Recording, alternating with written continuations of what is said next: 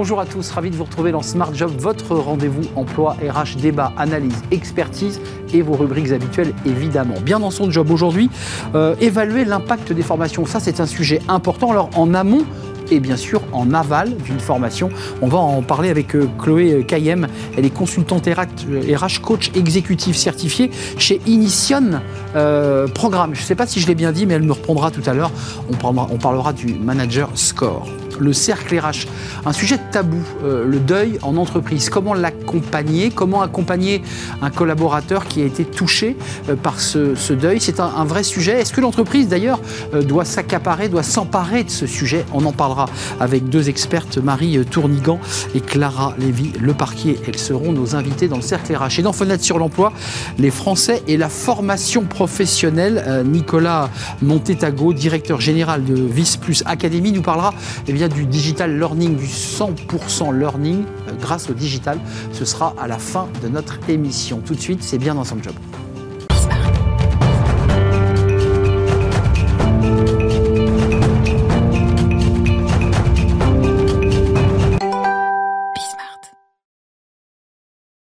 Bien dans son job, parlons formation. C'est un sujet évidemment important, l'accompagnement des, collaborateurs, des cadres, des managers, euh, pour qu'ils soient toujours euh, performants. Euh, on en parle avec Chloé Kayem. Bonjour Chloé. Bonjour Arnaud, merci de me recevoir. Ravi de vous accueillir. Vous êtes consultante RH, coach exécutif certifié chez Ignition. Ignition. Oh là là là, quelle catastrophe. Ignition Programme. et on va parler du, manager score. On, va d'abord parler fièrement de, de, ce que vous faites, de l'accompagnement de ces, de ces managers c'est important d'évaluer en amont d'abord euh, les, besoins. C'est nécessaire de le faire oui, absolument. Alors aujourd'hui, nous, euh, avant toute formation et même avant euh, de l'accompagnement individuel comme du coaching ou du mentorat, on va faire une, un diagnostic très qualitatif avec des interviews.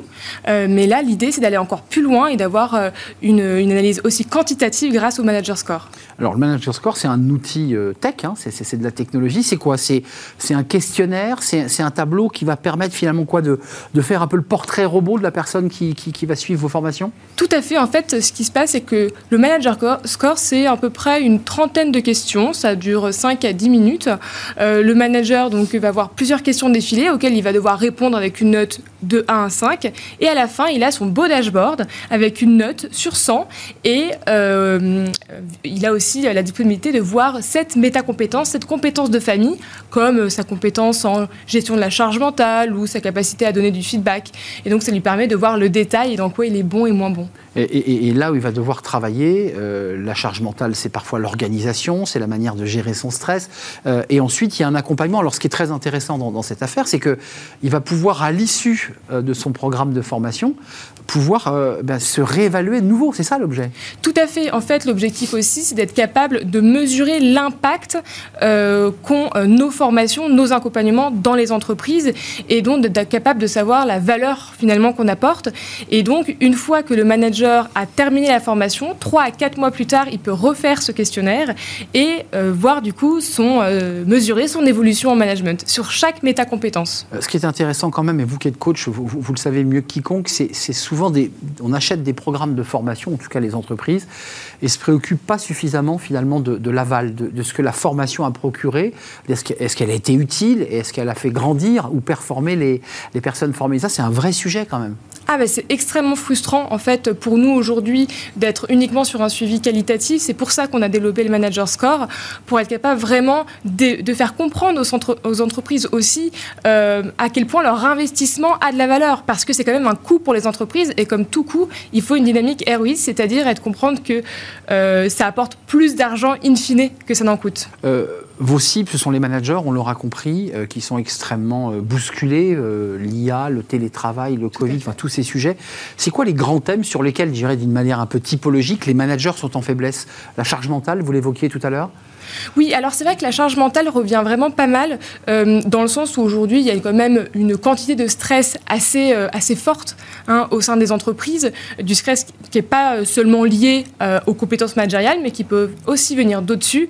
Et donc, c'est pour ça qu'on a tout un programme là-dessus dans nos formations, bien sûr. Donc, ça veut dire, et pour, ce, pour conclure, ce manager score va lui donner quoi? Un chiffre, un calcul de chiffres, un pourcentage? Et, et l'idée, quand même, c'est qu'il puisse, quelques jours plus tard ou quelques semaines semaines plus tard, avoir doublé son, score. Il y, a, une graduation, vous, vous situez les, scores Ouais, alors doubler, ça me paraît encore beaucoup. Aujourd'hui, on est vraiment sur une première version. D'ailleurs, on travaille déjà sur la deuxième. donc, on n'est pas encore en mesure de calculer exactement le pourcentage d'évolution. Euh, ce qui est sûr, en tout cas, c'est que doubler, ça me paraît difficile. Par contre, augmenter de 20 à 30 effectivement son score, c'est une possibilité. Donc précisons qu'il est gratuit, ça veut dire que totalement euh, gratuit. On peut aller sur votre plateforme, sur votre site et, faire le test. Absolument. Seul, je peux le faire en sortant de l'émission. Bien sûr, tout à fait. Et même pas que les managers, ceux qui souhaitent devenir manager, parce que ça peut leur permettre aussi de mesurer leur potentiel, euh, leur potentiel de management. Euh, merci d'être venu nous, rendre visite. C'était un vrai plaisir de partager ce, moment avec, vous, euh, Chloé Kayem, consultante RH, coach exécutif certifié chez, alors vous le dites mieux que moi Ignition Programme. Ignition Programme, avec ce, euh, ce, score, ce manager score qui vous permet et qui permettra de, bah, de, vous évaluer et de voir évidemment votre progression dans cette grande famille, cette grand pilier, c'est bien cela? Cette grand pilier et de voir vraiment là où on est bon et moins bon pour continuer à progresser et évoluer. Merci Chloé d'être venue nous, nous rendre visite. Avec grand plaisir, merci Arnaud. La suite de nos programmes le cercle RH, on parle d'un sujet tabou, euh, le deuil en entreprise, la manière dont un manager doit euh, accompagner, écouter, accueillir une situation évidemment dramatique pour, pour le salarié. On en parle avec deux expertes. Elles sont nos invités dans le cercle RH.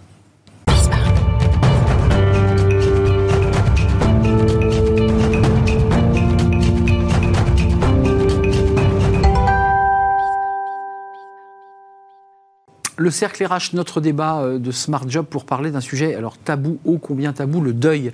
Euh, le deuil en entreprise. Alors, pas le fait que euh, nous mourions en entreprise, mais le fait d'accompagner un collaborateur qui eh bien, vient expliquer, ou pas d'ailleurs, qu'il est touché par un, drame familial et un deuil.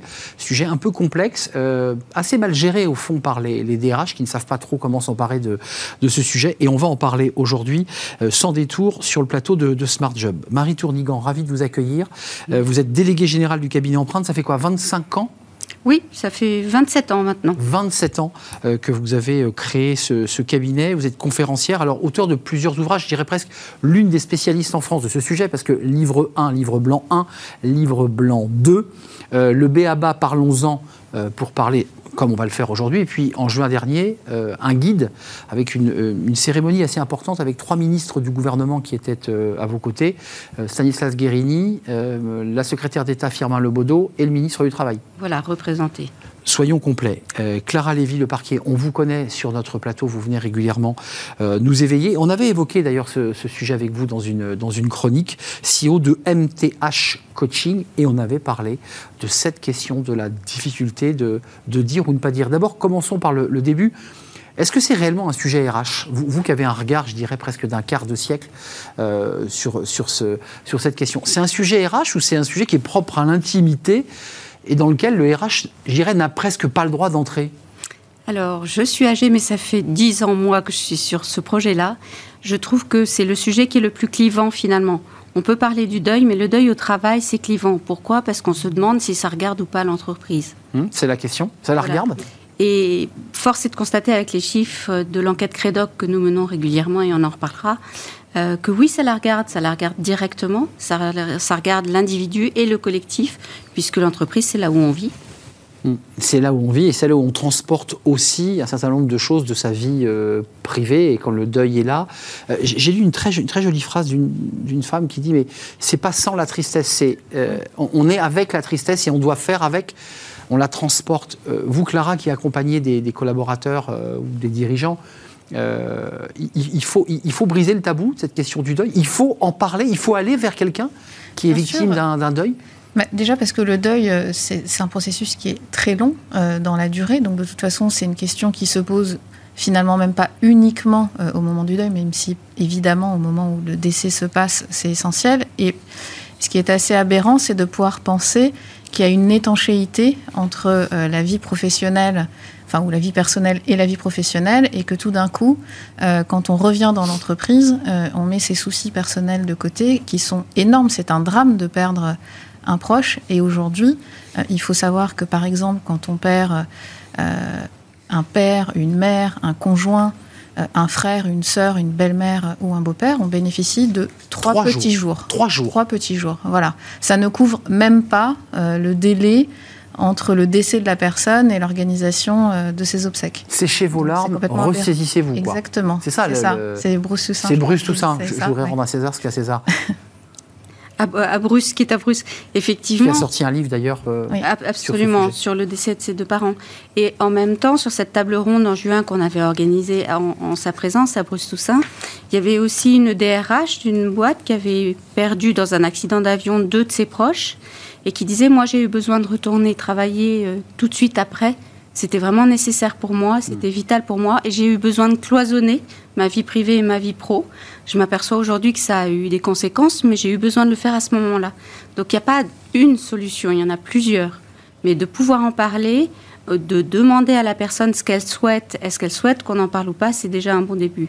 Euh, ce qu'elle souhaite, ça veut dire qu'on revient à ma question du début, on va voir le chiffre sur les, DRH d'ailleurs, sur l'implication ou pas des DRH le chiffre est un peu troublant. 80% euh, des actifs en deuil trouvent, alors c'est en tout cas la, question qu'on leur a posée, euh, que le soutien de leur RH inutile ou inadapté.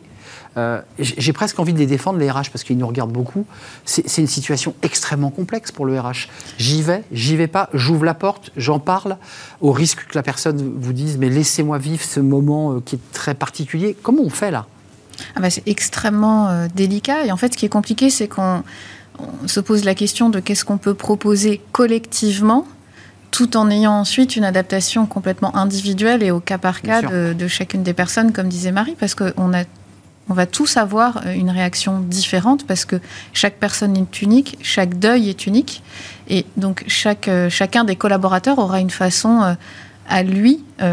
et personne en fait n'est immunisé face au deuil et personne ne peut anticiper à l'avance comment il, va, il, va, vivre et réagir face à ce deuil. Donc, les RH ont une position très complexe et je pense que déjà la première chose, c'est qu'ils soient bien informés euh, sur ce que c'est que le deuil, qu'est-ce que c'est que ce processus, quelles sont les étapes. Trois jours, donc le débat qui est posé par les pouvoirs publics, puisque vous aviez des ministres qui, étaient, qui vous ont entouré pour cet événement de juin, ça veut dire que ces ministres, Mme Firmin Lebedeau et quelques autres, doivent travailler sur ces questions. C'est quoi? C'est augmenter le nombre de jours pour, je dirais, traverser, euh, faire son deuil, puisque c'est l'expression qu'on utilise, mais qu'on ne fait pas. Hein, son deuil, on ne le fait pas. On ne fait pas. Mais, c'est pas grave, on vit avec. En fait, c'est une cicatrice qui, dure et qui dure pour toute la vie. L'enjeu sur les jours de congé, il est aussi euh, en termes de reconnaissance de la vulnérabilité et de la durabilité mmh. de euh, ce vécu douloureux du deuil. Et il nous semble que c'est curieux d'allonger indéfiniment, même si c'est une très bonne chose de le faire, la durée du congé de deuil quand on perd un enfant et de rester de façon figée à trois jours sur un autre deuil qui mm. a euh, tout autant d'importance. une graduation des... Une graduation qui est totalement, sur le plan euh, psychique et clinique, erronée. En fait, il n'y a aucune raison de distinguer de cette façon euh, le nombre de jours de congé. Avant de parler du coût, parce que parlons du coût quand même pour la société, les nombres d'arrêts maladie, deux tiers des, salariés qui, vivent un deuil sont en arrêt maladie, d'une durée d'ailleurs plus ou moins longue, ça, entraîne des dépressions. Un mot sur les aidants, parce que euh, on voit que les deux sujets sont assez proches, c'est la raison pour laquelle euh, Agnès Firmin-Lebaudot se penche sur le sujet, c'est on est aidant, on va accompagner quelqu'un, on va beaucoup, beaucoup d'ailleurs s'user, et puis on va perdre cette personne, ce qui est presque double échec, double drame. C'est un double deuil, en fait. Il y a un premier deuil qui est le deuil anticipatoire, qui est celui de la personne euh, en bonne santé, euh, et en particulier quand la personne arrive vraiment en fin de vie. Mm. Euh, et ensuite, et, qui est tout aussi violent et qui ne va rien enlever à la violence du deuil qui survient lui au moment mm. du décès. Double souffrance. Donc double souffrance et puis un, un investissement énorme de la part d'un aidant pendant des mois et donc un sentiment de pour beaucoup de vide, d'inutilité, un manque énorme. Et effectivement, c'est apprendre à vivre avec ce manque, apprendre à vivre avec la tristesse et euh, non pas se dire effectivement euh, on va faire son deuil, ça va prendre quelques jours, quelques semaines et puis ça passera. bien quoi. Et ça Comme un mauvais rhume. C'est 85% des aidants qui sont des futurs endeuillés. 85% des personnes qui sont aidantes perdent leurs proches et deviennent endeuillés. Donc on travaille beaucoup, on commence à parler de la post-aidance maintenant. On ne parle pas du deuil parce que c'est pas le bon mot. Hmm. Mais on parle de la post-aidance. C'est l'autre étape. Voilà, ça commence à rentrer un petit peu quand même dans les repérages des vulnérabilités durables dont il faut tenir compte. Euh, ça, c'est les chiffres CREDOC dont vous parliez tout à l'heure. C'est intéressant de les, souligner. 34 jours, c'est la durée annuelle moyenne. 7 semaines, ça, ça représente 7 semaines en moyenne d'arrêt de travail lorsqu'on vit un deuil. 700 millions. Et en fait, assez souvent, 700 millions d'euros pour la sécurité sociale euh, chaque année. Et en fait, ce qui se passe, c'est qu'on retourne au travail, ça se passe pas bien, on se met en arrêt. On retourne au travail, ça se passe pas bien, on se remet en arrêt. Et ainsi de suite jusqu'aux 11% qui quittent leur emploi. Donc ça, provoque à la fois une, immense euh, tristesse, mais aussi un drame social, puisque en fait ça peut conduire à une dépression qui, qui nous fait nous éloigner finalement d'un de, ces centres de gravité qu'est le travail. Et, si on en revient aussi euh, plus précisément au sujet des aidants, en fait, euh, ils sont épuisés. Et donc finalement, quand... alors déjà, il y a beaucoup d'arrêts, même avant le décès de la personne, mais après le décès, à un moment donné, ça devient extrêmement compliqué de, revenir au travail. Alors, même si on oublie l'histoire des trois jours, qui est complètement absurde. Et quand même, je voudrais revenir sur, sur les trois jours. C'est comme s'il y avait une hiérarchie dans le deuil. Et c'est comme si la société banalisait certains décès sous prétexte, par exemple, que ah. perdre un parent mm. fait partie de l'ordre naturel des choses. Euh, et alors qu'en réalité, effectivement, comme le disait Marie, euh, n'importe quel décès est extrêmement euh, mm. douloureux, est extrêmement perturbant dans la vie d'un individu. Et on ne peut pas dire que c'est plus douloureux de perdre telle ou telle personne. Ça n'a pas de sens, en fait. Marie, il y a la, loi euh, fin de vie, peut-être dans laquelle s'introduira le débat que nous avons là, donc ça veut dire que ça deviendra un débat législatif, une prise en compte euh, de, la représentation nationale. Quelles sont, vous, vos propositions? Parce que j'imagine qu'on doit vous écouter, on doit vous consulter, on doit venir vous voir et vous dire qu'est-ce qu'on pourrait faire on a la chance de commencer à être entendu, effectivement, grâce à ces chiffres qui font parler. En fait, les chiffres, ils viennent d'où? De l'accompagnement d'une personne individuelle. on se dit, bah, il y a un sujet, on va voir avec le CREDOC si ça concerne beaucoup de monde, et si oui, on agit.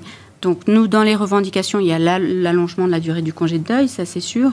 Il y a aussi la désignation ou la formation d'un référent deuil dans chaque entreprise, comme il y en a sur le handicap que, qu'il y ait au moins une personne dans l'entreprise qui soit personne ressource, qui ait quelques billes sur qu'est-ce que c'est qu'un deuil. Ok, c'est la douleur, mais c'est aussi un processus de cicatrisation. Donc la personne va aller mieux, mais ça va prendre du temps. Et comment ça va se passer? Donc faut l'accepter. Donc faut l'accepter. Il faut faire de la place à ça. Et puis il faut anticiper. C'est pas une surprise qu'on décède que des salariés décèdent ou que des salariés vivent des deuils, c'est pas une surprise. Donc on peut anticiper et faire des protocoles anticipatoires sur ce sujet. Juste quand même pour y voir clair, on évoque les aidants qui, pour certains, savent que la personne qui les accompagne, un proche, une épouse, un époux est en fin de vie, ils vont aller au bout de cette histoire terrible. Et puis il y a le, le deuil dramatique de l'accident inopiné on a quitté l'entreprise le, soir et puis le matin on est un autre. C'est pas la même chose. Il y a ah bah, beaucoup de situations différentes parce qu'il y a aussi les décès sur le lieu de travail. Bien sûr. Hein, donc il y a les accidents et les suicides, que ce soit sur le lieu de travail ou en dehors. Tout ça rentre dans le scope euh, du deuil au travail. Il n'y a pas que les aidants. Augmentation d'ailleurs, puisqu'on en parle des suicides sur les lieux de travail ou pas? Ou est-ce qu'on est toujours sur des, des chiffres stables? À ma connaissance, il n'y a pas d'augmentation de ce côté-là. Mais on, mais on continue malgré tout à se suicider sur son lieu de ah, travail. Et, le, phénomène dit de contagion suicidaire est toujours aussi présent. Et c'est vrai que autant on arrive un petit peu à réduire le taux de suicide chez les jeunes, autant chez les plus âgés, ça reste un chiffre assez élevé pour l'Europe. Pour en venir à la relation euh, humaine, euh, au-delà de ces chiffres qui sont évidemment euh, alertants pour les pouvoirs publics, est-ce qu'on est qu'on autorise, est-ce qu'on peut autoriser un salarié qui vit cette situation de ne pas en parler? Il n'y a, rien d'obligatoire. Bien sûr. Si je veux tout garder pour moi. Mais en fait, c'est vraiment euh, au cas par cas. Il y a même des salariés qui parfois ne l'évoquent pas, soit parce que ça s'est passé pendant leurs vacances, par exemple, et donc finalement. Euh, euh, ils reviennent sans en parler. Il y en a qui le disent à une seule personne éventuellement pour avoir euh, droit à leur congé et ne souhaitent absolument pas en discuter. Et c'est ça qui est important, je pense, pour un RH, d'identifier auprès de la personne endeuillée, c'est quels sont ses souhaits Et ensuite, euh, se dire euh, que c'est un sujet qui ne doit plus être tabou pour la personne, en tout cas, euh, qui, qui, a ce souhait d'en parler, et d'avoir une oreille attentive, de s'éviter aussi de donner trop de conseils, parce que finalement, la mm. façon de traverser cette, cette période est extrêmement complexe, complexe, et personnelle. Et, euh, et peut-être aussi se dire qu'il ne faut pas consoler à tout prix. Parce que quand on veut consoler quelqu'un à tout prix, c'est comme si on lui tendait un mouchoir en lui disant Bon, euh, sèche tes larmes et puis euh, passons à autre chose. Et puis. pleure un bon coup, ça ira mieux. Pleure un bon coup, ça mm. ira mieux. Et puis redevient performant dans mm. quelques jours. C'est ça.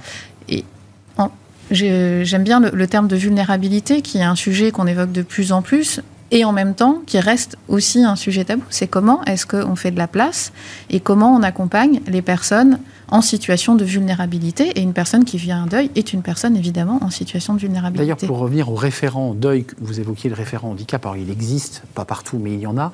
Un référent deuil, c'est aussi quelqu'un qui, qui, écarterait les bras pour lui laisser un peu de place à cette personne, pour la laisser pouvoir euh, continuer à vivre dans l'entreprise, parce qu'elle s'exclut par sa situation de tristesse presque d'elle-même. Alors, c'est vraiment. Euh, ce qui est très important, c'est de poser la question à la personne concernée sur ce qu'elle souhaite. Est-ce qu'elle souhaite qu'on annonce le décès ou pas? Est-ce qu'elle souhaite qu'on annonce les causes du décès ou pas? Qu'on aille aux obsèques ou pas? Et ainsi de suite tout au long de son processus de deuil. Donc, cette personne référent deuil saurait comment s'y prendre pour poser ces questions-là. C'est tout bête. Et surtout être au plus près de la personne pour lui poser des questions fatidiques que vous soulevez. C'est-à-dire, est-ce que vous, tu veux qu'on dépose une couronne? Est-ce que tu veux que les collègues viennent t'accompagner? C'est des questions fondamentales. Soit.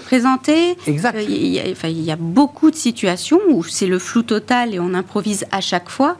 Je pense par exemple aux usines. Quand il y a un décès sur le lieu de travail dans les usines, est-ce que l'usine s'arrête ou pas? Eh ben, on pourrait penser en amont un protocole qui décide si l'usine va s'arrêter ou pas. Et c'est des choses qui ne se font pas. Donc c'est pour ça qu'on a sorti notre petit guide.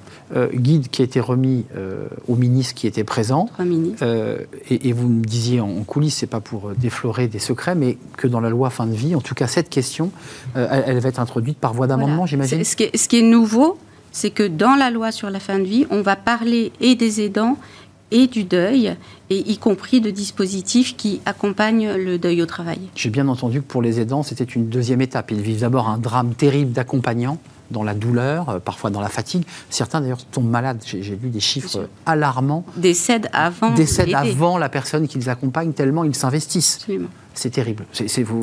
Oui, dans mon cas personnel, moi j'ai eu deux arrêts. Hein. Euh, j'en ai, eu plusieurs pendant la période des danses et j'en ai eu un. Euh, au moment où j'ai cru pouvoir reprendre euh, au bout d'une semaine. Et, euh, et, en fait, c'était pas possible. Et, Rechute. Ben, c'est ça, en fait. Et, poursuite oui. on croit être fort et en fait on. Et, je pense que le manager et le RH doivent être attentifs aux signaux faibles dans la durée parce que, alors déjà, il y a ceux qui reviennent effectivement très vite au travail et qui se réinvestissent et c'est pas pour autant qu'ils vont pas avoir l'effet boomerang six mois plus tard. contre-coup. Voilà, il faut penser aux périodes de fêtes de fin d'année. Alors on approche des fêtes, alors parlons-en. Mm. Mais euh, qu'est-ce que c'est terrible de dire à quelqu'un euh, bonne fête de fin d'année, euh, joyeux Noël. Alors soit parce qu'il a son proche en fin de vie, soit parce qu'il a perdu et que ça va être ses premières fêtes et il n'y a même pas que les premières d'ailleurs. Hein, la formule devient maladroite. Voilà, et donc c'est bien sûr, euh, c'est euh, être attentif euh, aux personnes qu'on sait en situation de vulnérabilité. Je vais vous prendre ce petit guide parce que j'aimerais le montrer, c'est important, parce qu'il y a les livres blancs que vous avez sur Internet, on peut, on peut vous lire et vous découvrir, mais c'est Deuil au travail, comment l'accompagner, cabinet empreinte, accompagner le, deuil. Euh, et je pense qu'on peut se procurer en allant sur le, sur le site internet, le site internet d'empreinte. C'est très pratique. Merci à vous deux, mesdames, de nous avoir éclairés et d'avoir parlé de ce sujet dont on risque de reparler à l'occasion de la, loi fin de vie. Marie Tournigan, merci d'être venue nous rendre visite, déléguée euh, générale du cabinet euh, Empreinte, et puis Clara Lévy, le parquet CEO de MTH coaching. Merci à vous deux, mesdames. On termine notre émission. Vous connaissez la formule avec fenêtre sur l'emploi, le digital learning. On en parle avec notre invité.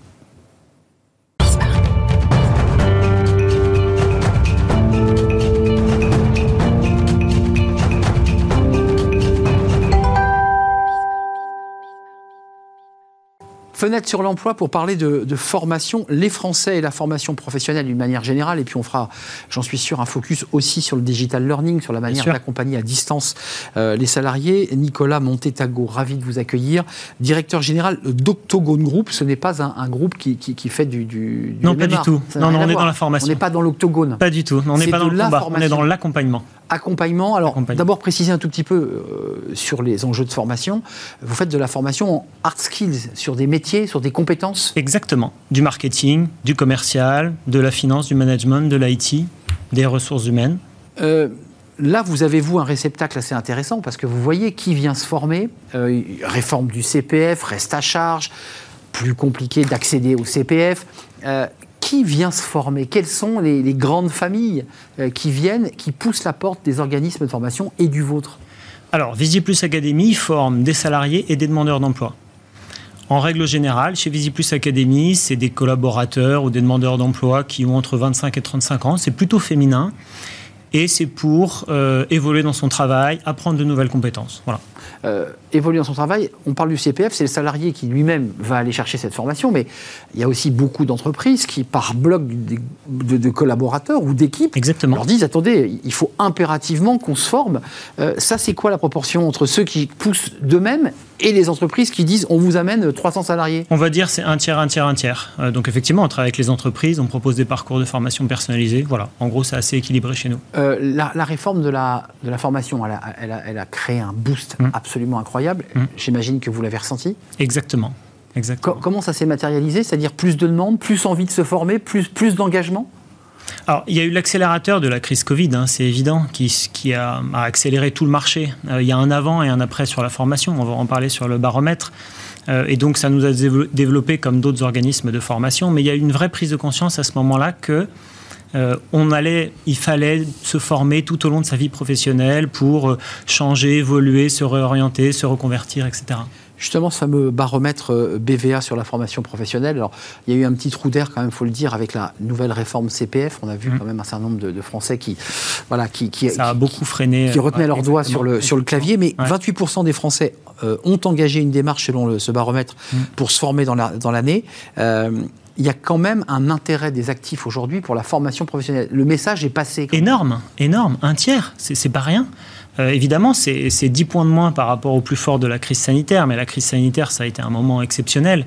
Euh, mais ce qui est intéressant, c'est de voir que les conséquences maintenant sont pérennes. La crise, elle est derrière nous. Aujourd'hui, on a environ un tiers des actifs qui réfléchissent à la formation, se forment ou ont été formés, et c'est assez énorme. Euh, avant de nous quitter, parce que Octogone, on, a compris que c'était le Visi Plus Académie, quelque mmh. chose de, plus global, il y a le digital learning, il y a l'idée que les collaborateurs, alors on a connu la formation dans des salles de classe, euh, salles carrées, classiques, le digital learning, c'est quand même un peu de l'innovation aussi pédagogique, c'est une autre manière d'apprendre, non? C'est une manière complémentaire. Euh, il ne faut pas opposer les deux, et on est spécialiste, on est leader du digital learning en France, mais en fait, on ne dit pas que c'est la modalité qui va remplacer toute, la formation. On dit juste que c'est une modalité extrêmement pratique euh, qui résout plein de problèmes de temps, de transport, etc. Et on voit dans l'étude hein, dont on va parler qu'elle est plébiscitée. Aujourd'hui, 60% des actifs plébiscitent cette modalité par rapport au présentiel. C'est 17 points de mieux qu'avant la crise sanitaire. Donc on voit bien encore une fois que la crise sanitaire est derrière nous et que ses conséquences sont durables. Avant de nous quitter quand même, est-ce qu'il y a une petite inquiétude sur euh, cette fameuse réforme du CPF dont on voit quand même qu'elle a un impact euh, le reste à charge, l'instabilité, une incertitude. Est-ce que ça vous inquiète? Bah, On voit que les Français veulent toujours se former, mais sont moins, euh, comment dire, euh, l'information est moins facile à trouver, etc. Donc il y a quand même un, enjeu des pouvoirs publics à faciliter l'accès à l'information sur les formations. Et puis il y a ce sujet dont vous avez parlé, le reste à charge sur le CPF, qui est en débat actuellement. Et on voit dans l'étude que ce serait un frein majeur euh, pour, les, pour les salariés. Précisons qu'il est en suspens puisqu'il est en débat dans le cadre de la mmh. deuxième lecture, me mmh. semble-t-il, de, mmh. la loi euh, plein emploi. Exactement, le budget. Et, et, dans le budget. Merci Nicolas Montetago, vous êtes directeur général d'Octogone Group à l'intérieur d'une grosse structure, VisiPlus. Mmh. On, est bien d'accord ouais. Je n'ai pas dit de bêtises, c'est pas dans l'autre sens C'est dans l'autre sens. C'est dans l'autre sens. Octogone, dans lequel il y a VisiPlus. Je voyais, je voyais bien que vous réagissiez. Et code sur l'alternance. Absolument. Voilà, que les choses soient remises dans le bon ordre. C'est un vrai plaisir de vous accueillir. L'émission est, terminée. Merci à vous. Merci de votre fidélité. Merci à toute l'équipe. Merci à Romain à la réalisation. Euh, merci euh, à Alexis euh, au son. Et merci à Nicolas Juchat de, de me parler dans l'oreille pour chacune de ces émissions. Puis merci à Alexis, évidemment, que je n'oublie pas. Merci à vous. Je vous retrouve très vite. À bientôt. Bye bye.